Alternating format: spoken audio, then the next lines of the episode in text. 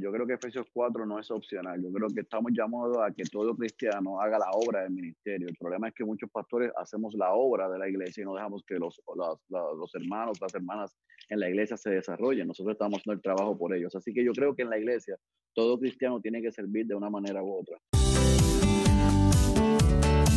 Sin el equipamiento correcto, no hay crecimiento. Equipados es el podcast que existe para ayudar a cumplir con efectividad su tarea a aquellos que han sido llamados por el Maestro a equipar la iglesia. Ahora con ustedes, los anfitriones de Equipados, Ariel Irizarri y Ramón Osorio.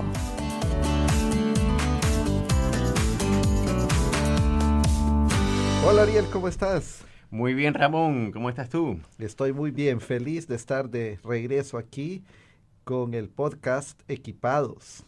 Ha sido fabuloso estas semanas que hemos estado trabajando para tener este podcast que es de apoyo a la iglesia, es de apoyo a los líderes, de apoyo a aquellos que están sirviendo con pasión y, y con la entrega para poder dar a conocer las buenas nuevas, pero también para edificar a la iglesia, que es lo que Efesios 4 nos enseña. ¿Cómo te va todo en tu trabajo? Todo bien, gracias a Dios, todo bien. Y a propósito, he recibido una enorme cantidad de, eh, de reportes de la gente que nos está escuchando y que nos habla de cómo el podcast les ha ayudado muchísimo. Nos han eh, dicho grandes cosas sobre los eh, invitados. Así que estamos contentos por eso. Y hoy tenemos un gran invitado, por cierto, un gran amigo también. Sí, yo creo que el invitado que tenemos hoy va a proveer bastante eh, contenido e información eh, relacionado al liderazgo y yo creo que todos necesitamos diariamente eh, crecer en el, en, el, en el liderazgo y necesitamos también tener herramientas para poder ah, ayudar a otros a poder crecer y desarrollarse. Así que sí, definitivamente el invitado que tenemos hoy va a ayudarnos bastante. Bueno, y si quieres, sin más preámbulo, presentamos a nuestro gran hermano y amigo Félix Cabrera, quien es el director ejecutivo de la convención en Puerto Rico, pero vamos a dejar que él nos explique un poco más sobre ese puesto que él tiene. Y Félix, bienvenido. Un placer estar con ustedes, hermano Ramón y Ariel. Gracias por la oportunidad de estar en este foro. Estamos muy contentos el saber todo lo que está aconteciendo eh, en tu ministerio, pero antes de, empezar a hablar acerca del ministerio y todo lo que está aconteciendo alrededor de las cosas que estás tú liderando, nos gustaría conocer más de, Félix Cabrera. Háblanos de, de, tus comienzos en el liderazgo, háblanos de tu familia, queremos conocer más de ti, yo sé que la audiencia también.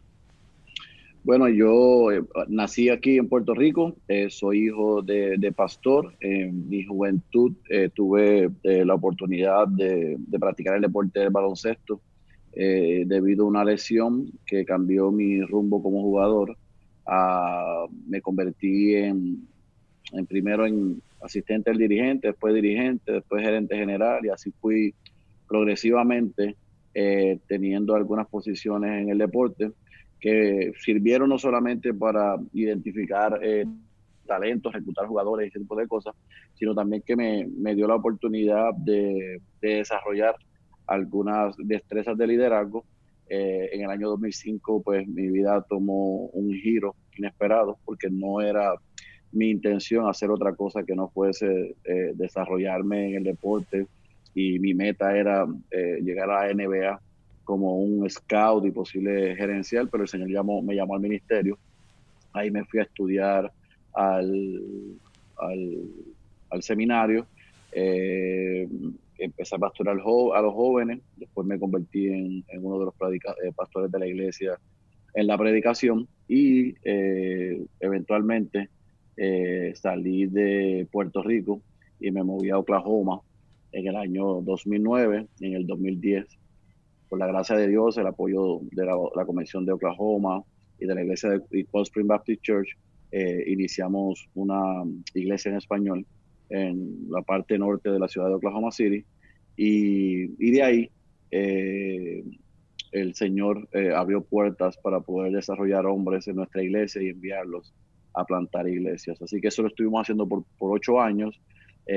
ustedes saben que en el año 2017 el huracán María azotó Puerto Rico y mi vida cambió por completo. yo tenía muchos planes de quedarme haciendo lo que estaba haciendo en Oklahoma. El, Señor había prosperado el ministerio, estábamos desarrollando hombres, plantando iglesias, alcanzando la comunidad, pero el Señor eh, eh, claramente nos mostró de que eh, Él quería que regresáramos a Puerto Rico y nos insertáramos en el trabajo que se estaba haciendo aquí la North American Mission Board con la plantación de iglesias y el desarrollo de hombres, de hombres. Así que en el año, a finales del año pasado, 2018, nos mudamos a Puerto Rico y la idea original y lo que yo había aceptado era venir a plantar una iglesia y ayudar en el movimiento de plantación de iglesias, pero el Señor tiene otros planes y actualmente no solamente estamos plantando la iglesia Bogotá Ciudad de Dios en San Juan, sino que también estamos dirigiendo eh, el CEN Puerto Rico, que es el brazo de la North American Mission Board aquí en Puerto Rico para la plantación de iglesias, y también estamos dirigiendo la Convención Bautista del Sur de Puerto Rico. Así que estamos con el plato lleno ocupados, pero gozosos por lo que Dios está haciendo en Puerto Rico. Ok, qué bueno mi hermano. Eh, ¿Y cómo fue esa experiencia de dejar una iglesia establecida? Yo estuve allí en, en, la iglesia bautista central en Oklahoma eh, un, par de veces. Pude ver el crecimiento, la solidez, eh, la forma como funciona la iglesia y, y, luego cómo fue esa experiencia de dejar algo ya establecido, algo que en un sentido, yo como plantador, como si fuera un hijo o una hija, eso es algo precioso. Entonces, eh, pues, ¿cómo fue esa experiencia, hermano? De dejar todo esto para irse a plantar y, eh, una iglesia en Puerto Rico, dirigir la obra en Puerto Rico, eh, justamente en el tiempo más difícil, creo yo, en la historia de la isla. Eh, usted fue parte de ese proceso porque usted eh, probablemente no lo diga, pero es una de las personas que yo considero eh, mentor, alguien que yo consulto. Y, y, si recuerda, para mí fue muy difícil tener dos sentimientos encontrados. Amar una iglesia que, que, yo fui parte y ver cómo el Señor la inició, le, dio crecimiento, salvó y transformó vidas.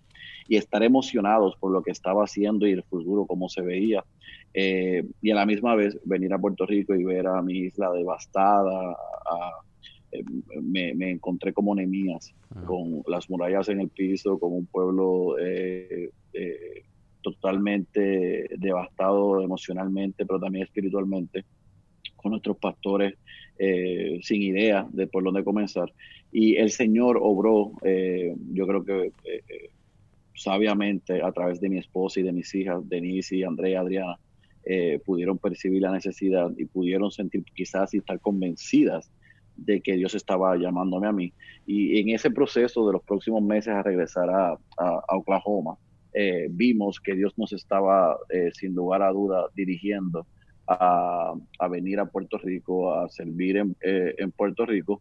No sabíamos cómo eso se iba a dar ni cuándo se iba a dar, pero providencialmente las cosas fueron cayendo en su sitio. Eh, eh, yo recibí el respaldo de, de, quien, es, quien fue mi pastor, que es el director ejecutivo de la de Oklahoma, Hans Dilbeck. Eh, respaldo de los pastores que trabajaban conmigo en la Iglesia Bogotá Central. Recibí respaldo del liderazgo de nuestra iglesia y recibí respaldo de nuestra congregación que entendían que cuando Dios llama uno no puede decir que no, que nosotros no nos estábamos dividiendo, nos estábamos multiplicando era lo que le habíamos enseñado. Eh, nosotros habíamos enviado a hombres y a mujeres a ir a, a, pasar parte de equipos de trabajo para plantar iglesias. El Señor estaba llamando al fundador de la iglesia ahora a salir. Y aunque fue emocionalmente difícil, eh, pudimos hacerlo y lo hemos hecho porque estábamos seguros que estábamos en la voluntad de Dios y no hay mejor lugar que estar que estar en la voluntad de Dios. Eso da paz, eso da confianza, eso da esperanza y por más difícil que pueda ser el proceso, eh, sabíamos que estábamos en, haciendo, hemos hecho la voluntad de Dios, pero eh, paralelamente podíamos salir de IBC, de, de, de bolita central, porque sabíamos que habían hombres que habían sido preparados, que había un grupo de pastores que estaba establecido, que habían hombres que se estaban siendo, formados, así que no estábamos abandonando un trabajo para dejarlo a la intemperie, sino que había hombres que quizás como en Antioquía, eh, ya estaban formados y pudieron entonces eh, imponer sus manos sobre nosotros y enviarnos.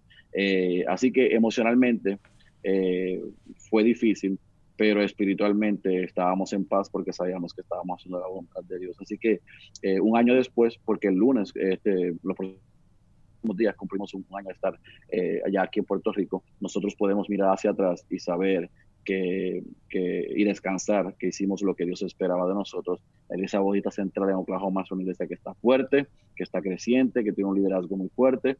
Ciudad de Dios es una iglesia que se plantó hace nueve meses, eh, en las próximas semanas vamos a recibir nuestro primer grupo de miembros, que son aproximadamente 40 miembros, pero 22 de ellos, eh, luego de ser recibidos, serán enviados a iniciar tres iglesias nuevas. Así que eh, hace un año yo no pensaba que las cosas se iban a hacer así, pero siendo obediente al Señor y haciendo lo que Él nos manda hacer, hemos visto que Él cumple su palabra. Wow, increíble lo que está aconteciendo y como tú dices, el fruto de, la obediencia. Lo podemos ver en la escritura, lo podemos ver en, el apóstol Pablo, el mismo Nehemías que mencionaste. Eh, tiene fruto realmente la obediencia. Pero vemos que algo que, que está realizando en Puerto Rico es el desarrollo, como han mencionado, de, de hombres, en este caso de plantadores de iglesias. Ah, y queremos entrar un poco al tema del desarrollo intencional de, de, los líderes. En este caso, ¿cuál es tu motivación o cuál es, debe ser la motivación bíblica eh, al desarrollar líderes? Yo creo que nosotros podemos ver un patrón en las escrituras, en el Antiguo Testamento lo vemos, eh, vemos a Moisés con Josué, a Elías con Eliseo, es, es, un patrón en el Nuevo Testamento, eh, cuando tú vas a Hechos capítulo 9, versículo 27 eh, específicamente dice, cuando Saulo estaba en Jerusalén, eh, Bernabé lo tomó y lo presentó a los apóstoles y lo, entrenó. Vemos a, Pablo invirtiendo en la vida de Timoteo, en la vida de Tito, en la vida de Silas, en la vida de hombres y mujeres, a través de toda esa eh, trayectoria que él hizo iniciando iglesias, eh, y es muy claro en 2 Timoteo capítulo 2, versículo 2, eh, eh, donde él claramente, la Reina Valera dice, lo que has oído de mí ante muchos testigos, esto encarga a hombres fieles que sean idóneos para enseñar también a otros. Entonces, yo no creo que es opcional para ningún líder, para ningún pastor, ni para, para las iglesias, el desarrollo la preparación y el envío de líderes. Yo creo que es, es un mandato bíblico, eh, es el patrón eh, neotestamentario, yo lo veo en todo el consejo de Dios y, creo que es la única eh, manera de expandir el reino.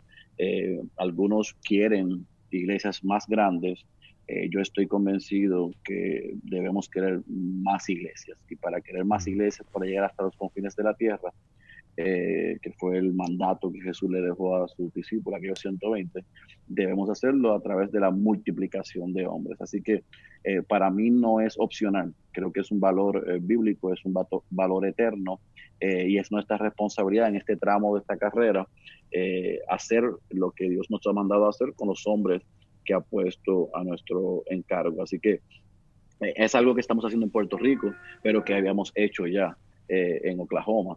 Eh, eh, y que si el Señor quiere que yo me permanezca toda mi vida en Puerto Rico, lo que me resta de vida lo haré, y si me mueve a otro lugar, identificaré hombres, los prepararé y los enviaré, porque otra vez es mi convicción bíblica de lo que el Señor nos, debe, nos ha mandado hacer. Eh, tengo una pregunta sobre algo que probablemente esté en la mente de muchas de las personas que nos están escuchando. Su énfasis desde el principio hasta el final ha sido sobre la preparación de hombres eh, ¿Por qué su énfasis es en los hombres? Eh, y, y, qué de la preparación de las mujeres en, el, en, la iglesia y, cuál sería el rol de ellas como líderes en la congregación? Yo creo que eh, Efesios 4 no dice que simplemente preparemos a hombres para la hora del ministerio. yo, yo, creo, yo, yo, entiendo por las instrucciones de Pablo que es a hombres y a, mujeres. yo estoy, estoy convencido, porque la escritura es clara, que el ministerio pastoral está eh, reservado para hombres y no para todos hombres, sino para hombres que cumplan con lo que dice eh, 1 Timoteo 3 y eh, Tito capítulo 1, eh, pero también veo en Tito capítulo 2 y en 1 Timoteo capítulo 2 y, veo en, en, Hechos capítulo 18, versículo 26, a Priscila con Aquila enseñando a Apolos, que la mujer tiene un lugar preponderante en el desarrollo, eh, en la capacitación eh, en el discipulado de otras mujeres y, de niños.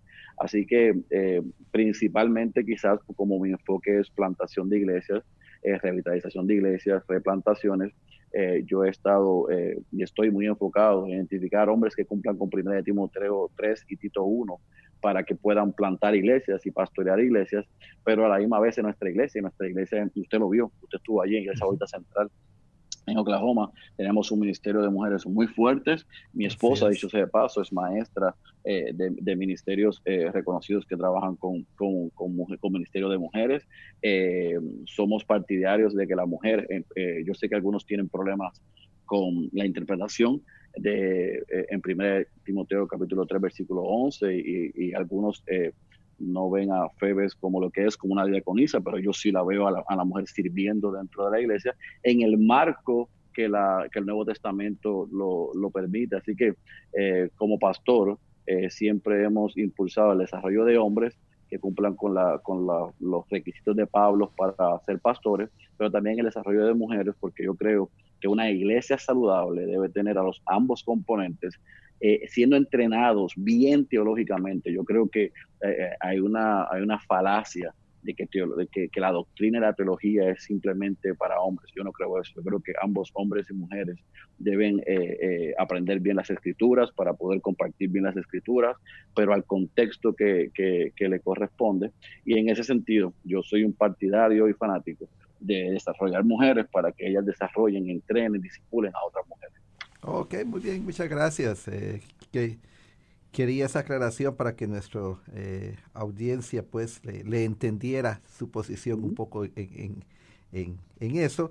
Y vemos pues que su énfasis es eh, precisamente en la preparación de plantadores Ariel tiene una pregunta, creo que es eh, central en lo que estamos queriendo hacer hoy.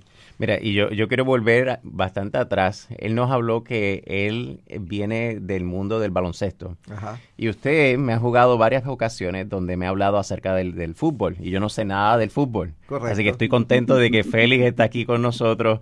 Y, y Félix, ¿cuál es tu equipo favorito hoy día donde realmente eh, hay tantos cambios de, de, de jugadores de la NBA? ¿Cuál es tu equipo hoy día preferido?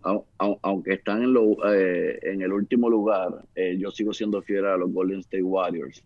Eh, aunque tienen lesionado a sus dos mejores jugadores, confiamos que el año que viene ellos puedan estar en una mejor posición. Yo sigo siendo fiel a, ese equipo y simplemente por el mismo principio, y yo creo que hay un principio de liderazgo en cómo Golden State Warriors fue hecho. El gerente de ese equipo eh, fue al draft a escoger jugadores que otros equipos no veían con potencial y puso, las, puso los elementos eh, correctos en cuanto a los dirigentes y unió las piezas, les dio las oportunidades, los desarrollaron y entonces vimos frutos. Entonces yo soy fanático de ese equipo por, por eso, porque no son jugadores que fueron jugadores que cuando fueron escogidos nadie pensaba que tenían el potencial y la capacidad para ser estrellas pero hubo uno que vio lo que otros no veían y por eso yo soy fanático de ese equipo y tengo esperanza de que el año que viene estén en una mejor posición que la que están actualmente. Bueno, esperamos que se recuperen, que se recuperen todo ese... Eso es en la NBA, porque a nivel universitario yo he estado convenciendo a Félix que solo hay un equipo a nivel nacional, a nivel mundial solo hay un equipo y es la Universidad de Kentucky. De Kentucky que ha ganado ocho campeonatos nacionales de baloncesto. Así que para los que nos escuchan, decimos Go Big Blue. eso, a eso digo amén. Ah, muy bien, muy bien. Yo creo que eso nos da bastante terreno para entonces hablar acerca de este proceso de desarrollo que tú tal vez has establecido a la hora de empezar a ayudar a siervos a convertirse en líderes, ya con ese bagaje que tienes y, la preparación y la pasión y la, y la fortaleza que el Señor te ha provisto a través de estos años de preparación. Eh, ¿Cuál es el, el, proceso que tú has establecido para desarrollar líderes? Si puedes darnos eh, algunas ideas. Desde, la perspectiva de la iglesia local, porque yo creo que es la iglesia local la que es responsable de desarrollar los líderes, de enviarlos y de abrir iglesias nosotros tenemos unas convicciones que son cuatro convicciones que yo utilizo eh, tanto en la iglesia local como en cualquier ministerio para eclesiástico que está atado a la iglesia para eh, eh, trabajar para la iglesia. Y es primero, nosotros como iglesia estamos llamados a alcanzar a los perdidos, según Mateo 28, 18 y 19, Hechos 1, 8. Nosotros queremos salir de nuestra zona de confort e ir a alcanzar a los perdidos. Cuando el Señor los salva, nosotros creemos en Efesios 4, capítulo 4, versículo 12, que debemos disipular, desarrollar a los convertidos. ese es el segundo valor, disipular a los convertidos Número tres, queremos en desarrollar a los llamados, según de Timoteo 2.2, eh, el, donde nosotros vemos que tenemos una responsabilidad de desarrollarlo. Y en Hechos capítulo 13, versículo 1 al 3, nosotros estamos viendo en el modelo de Antioquía de la, el, el, paso de ser obedientes y enviar a los escogidos. Así que esas son nuestras cuatro convicciones, alcanzar a los perdidos, discipular a los convertidos, desarrollar a los llamados y enviar a los escogidos. Y en eso nuestra iglesia es... Eh, eh, ha centrado su enfoque. Somos una iglesia evangelística. Cuando el Señor salva, nosotros tenemos un proceso de discipulado para que ellos crezcan en santificación, se parezcan a Cristo, no solamente aprendiendo la escritura, eh, viendo otra vida, cómo vive eh, la vida cristiana, pero también dándole oportunidades en nuestra iglesia para desarrollo. enseñamos cómo lo hacemos, pero también le damos oportunidades para que ellos lo hagan.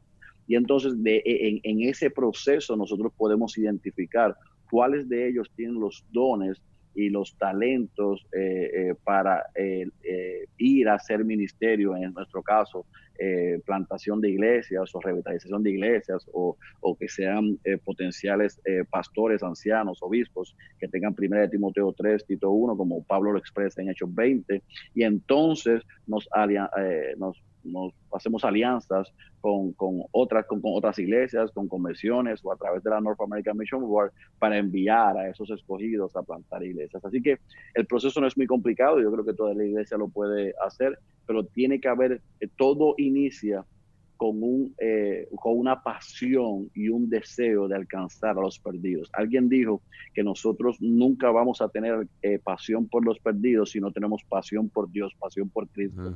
Así que eso nos motiva a ir el paso uno, que es salir de nuestra zona de confort, a predicar el Evangelio cuando el Señor los salva, ser intencionada en un proceso de discipulado para hombres y mujeres, desarrollarlos que ellos puedan ser partícipes de la vida de la iglesia y entonces enviarlo. Y en el enviarlo no lo podemos hacer solo, creemos que la iglesia local es la que desarrolla y envía, pero ahí sí creemos en la importancia de las alianzas, de unirnos con otras personas y unirnos a lo que Dios está haciendo en otros lugares, como dice Blackaby, para entonces insertarnos en eso y ser copartícipes y expandir el reino hasta los confines de la tierra. Y ¿Y qué características mira usted en una persona eh, para decir, esta persona yo me voy a invertir de una manera aún más especial para desarrollarlo o desarrollarla en el liderazgo? Mi pregunta va porque yo soy de los que creo que todo cristiano debe ser enseñado, discipulado, pero no necesariamente todo discípulo va a llegar a ser líder.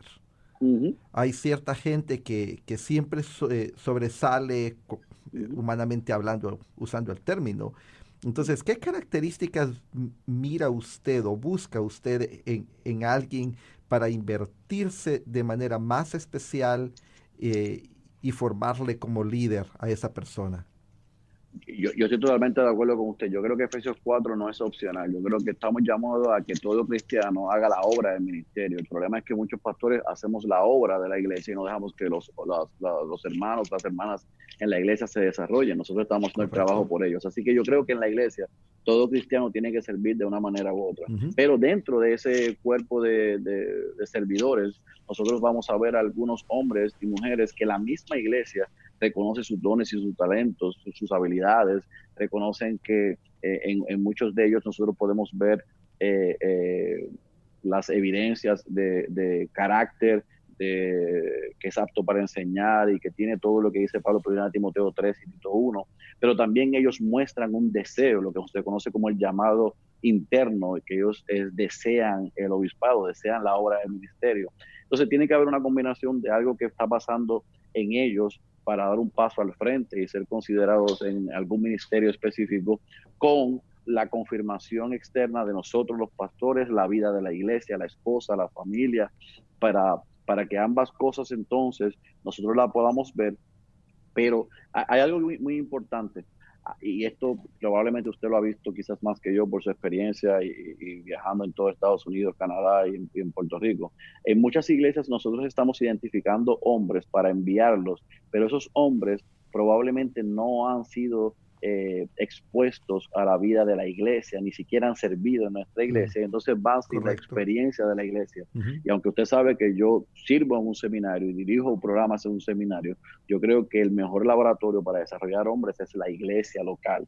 Así que en esa iglesia local donde está, donde se supone que cada creyente esté sirviendo, dentro de ese marco de creyentes sirviendo, yo voy a poder ver eh, eh, específicamente en hombres Primera de Timoteo 3 y Tito 1, eh, que, yo pueda ver que ellos entienden lo que Pablo dice en Hechos 20, el costo del llamado ministerial y que estén dispuestos a ser eh, eh, guiados y mentoreados. Alguien que no está dispuesto a ser dos, jamás será un buen uno. Alguien que no tiene un espíritu enseñable, que no está dispuesto a escuchar, jamás podrá liderar alguien que piensa que solamente puede trabajar con aquellos que estén 100% de acuerdo a él y que no sabe, no sepa diferir sin desamar, probablemente no va a poder ser un buen líder. Entonces, el laboratorio de la iglesia local, tanto los grupos pequeños en la iglesia local, la escuela dominical, los diferentes ministerios, el limpiar la iglesia, el llegar temprano, son una serie de cosas que me da la iglesia local que no me lo da ningún ente eh, como la iglesia local para yo ver carácter, desarrollo de carácter, ver llamado, ver confirmación de los otros y ver eh, pasión eh, por la obra del ministerio para nosotros poder distinguir aquellos que van a servir en nuestra iglesia y aquellos que van a, servir en nuestra iglesia en preparación para salir y iniciar o ser parte de un equipo o pastorear alguna otra iglesia. Muchas gracias, mi hermano. Hemos estado hablando con Félix Cabrera, director ejecutivo de la Convención Bautista del Sur en Puerto Rico y un hombre apasionado para eh, la multiplicación de iglesias y, que se inicien nuevas obras. Mira, frecuentemente eh, nos encontramos con, con, pastores donde por bastantes años llevan viendo el ministerio como un lugar definitivamente para exponer la palabra de Dios, pero por cuestión de posiblemente la experiencia que han tenido, eh, han tomado el rol de seleccionar personas para liderazgo, pero no en desarrollar personas para el liderazgo. Eh, vienen tiempos, por ejemplo, un nuevo año y se seleccionan y se escogen personas de la congregación para que dirijan distintos eh, ministerios. Pero si este pastor te preguntara, Félix, eh, yo necesito que tú me ayudes, eh, ¿qué consejos me da para cambiar mi filosofía en vez de solamente seleccionar, pero sino también desarrollar personas para que cumplan la obra del ministerio? Y, eso es una tremenda pregunta porque eh, eso es el, pan diario mío. Hay algunos pastores que ven lo que el Señor ha hecho en, medio nuestro y creen que eso pasó por osmosis, así que salió de, la nada.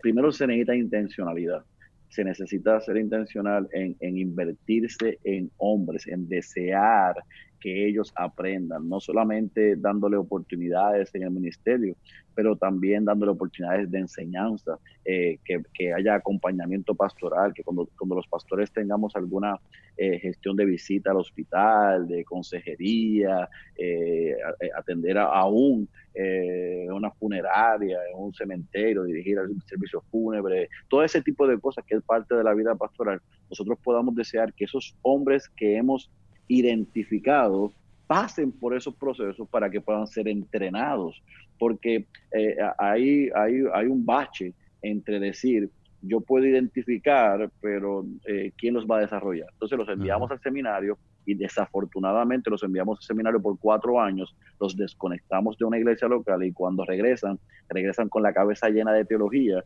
pero con un corazón y unas manos que no ha tenido praxis, que no ha tenido práctica en el proceso.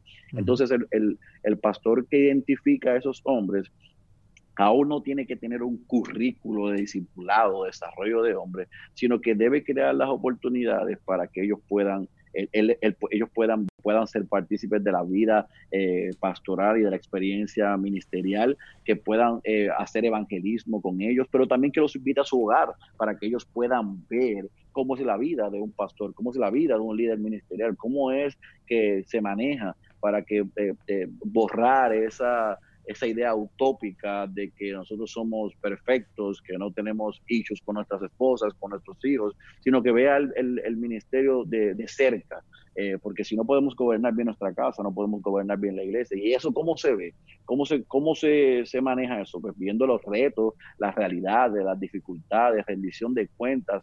es una vida intencional. Ahora, en el contexto hispano nosotros tenemos una gran realidad y yo creo que esto, aunque tú no me lo has preguntado, yo creo que yo quiero ser muy injusto en la pregunta que tú has hecho de pastores que quizás están preguntando esto, porque en mi experiencia, muchos de nuestros pastores que son bivocacionales entienden que porque tienen el tiempo limitado, o sea, tienen un trabajo de 8 a 5, 40 horas a la semana, y el poco tiempo que tienen para hacer ministerio, no les da el tiempo para desarrollar hombres. Pues yo creo, yo entiendo, y para mí los pastores bivocacionales son mis héroes, pero eh, tampoco podemos usar eso como excusa, porque si con el poco tiempo que, que tenemos somos intencionales en crear oportunidades y como quiera, un pastor bivocacional tiene que visitar, un pastor bivocacional tiene que dar consejería, un pastor bivocacional tiene que preparar su sermón. Pues en vez de hacerlo solo, invito a esos hombres para que vean eso y poco a poco le voy dando,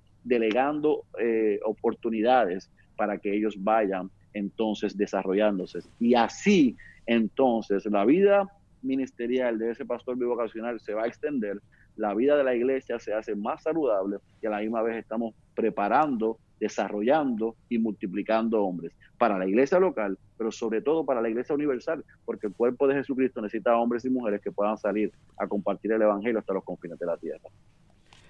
Gracias, mi hermano. Para terminar esta conversación deliciosa que hemos tenido, eh, ¿qué tres libros le podría recomendar usted a, la gente que nos escucha sobre el desarrollo de, ministros, básicamente, sobre el desarrollo de, pastores? Eh, le hago esa pregunta porque siempre dejo una tarea. Entonces la tarea de esta semana va a ser eh, quizás ver si pueden comprar y, y leer uno de esos tres libros que usted vaya a recomendar? Como yo siempre rompo las reglas, voy a dar cinco en vez de tres, pero le voy a explicar por qué. Pues, perfecto, no hay problema, hermano. Mejor, el mejor libro de liderazgo que yo he leído, eh, esto puede sonar eh, como un anuncio no pagado, pero recientemente el pastor Juan Sánchez sacó un libro que se llama La Fórmula de Liderazgo. Eh, salió, Life with BH lo sacó. Eh, y para mí, eh, eh, honestamente, es el mejor libro de cómo hacer líderes, porque él, él, él, descansa en las escrituras, él va a las escrituras y nos enseña en todo el consejo de Dios, en Antiguo y el Nuevo Testamento, cómo en el corazón de Dios, Dios ha querido que se, nos invertamos en otros, pero no solamente nos dice que nos invirtamos, sino da la forma de cómo hacerlo. Y el pastor Juan hace un, exquisito trabajo para ayudar a pastores a desarrollar una fórmula de liderazgo que está en las escrituras, que no tenemos que ir a comprarla o adquirirla en la empresa privada o con libros de motivación, sino con principios bíblicos. Así que ese es el primer libro que yo recomiendo. Cuando, porque va dirigido a, a pastores o a líderes que quieren desarrollar líderes. En cuanto a hombres que están eh, queriendo desarrollarse o están preguntándose si el Señor solamente, si el Señor no solamente lo está llamando a servir en su iglesia local, sino a considerar la obra del ministerio. Yo quiero recomendar rápidamente cuatro. Eh, soy llamado de Dave Harvey, Llamamiento Peligroso de Paul Tripp, Discurso a mis estudiantes de Charles Spurgeon y Querido Timoteo de Tom Ascol.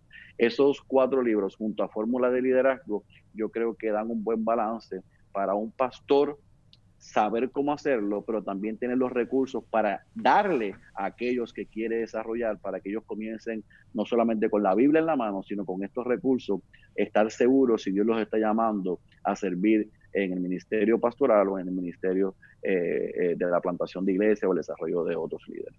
Muchas gracias, hermano. Muchas gracias, Félix. Realmente fue exquisito escuchar eh, de tu experiencia, de tu corazón y todos esos consejos. Así que muchas gracias, bendiciones a tu iglesia, a tu familia y todos los pastores allí en Puerto Rico. Muchos saludos. Gracias, gracias a ustedes por la oportunidad. Para mí es un privilegio siempre compartir con ustedes. Que el Señor les bendiga. Gracias, hermano. Ariel, que estuvo precioso esto. Y la tarea para esta semana es eh, busque uno de esos libros, quizás el del pastor Juan Sánchez, que es probablemente el más eh, reciente. Eh, empiece por ahí y que lo lea. Definitivamente, este recurso lo puedes obtener en lifewayliderazgo.com, lo puedes observar allí, o bhespañol.com, o en Lifeway o hasta en Amazon lo puedes buscar la forma de liderazgo del, pastor Juan Sánchez y eh, es excelente realmente poder ver esta, este, esta perspectiva porque va más allá de, las cuatro paredes de nuestra iglesia. estamos pensando en el reino de Dios. Ah, estamos deseosos de que el reino de Dios sea establecido en las comunidades, en, las ciudades que posiblemente carecen de una iglesia bíblica. Así que realmente fue de mucha motivación esto. Y me encantó el punto que él hace de que es la iglesia la que va a formar a la gente. ¿Verdad? Eso es, eso eh, tenemos que recuperar esa forma de pensamiento. Bueno, pues, entonces nos vemos en la próxima edición de Equipados.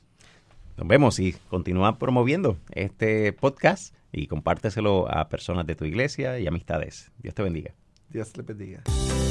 Equipados, un podcast auspiciado por la casa editorial Lifeway y por la Junta de Misiones Norteamericana, NAMB. Para más episodios, vaya a equipadospodcast.com.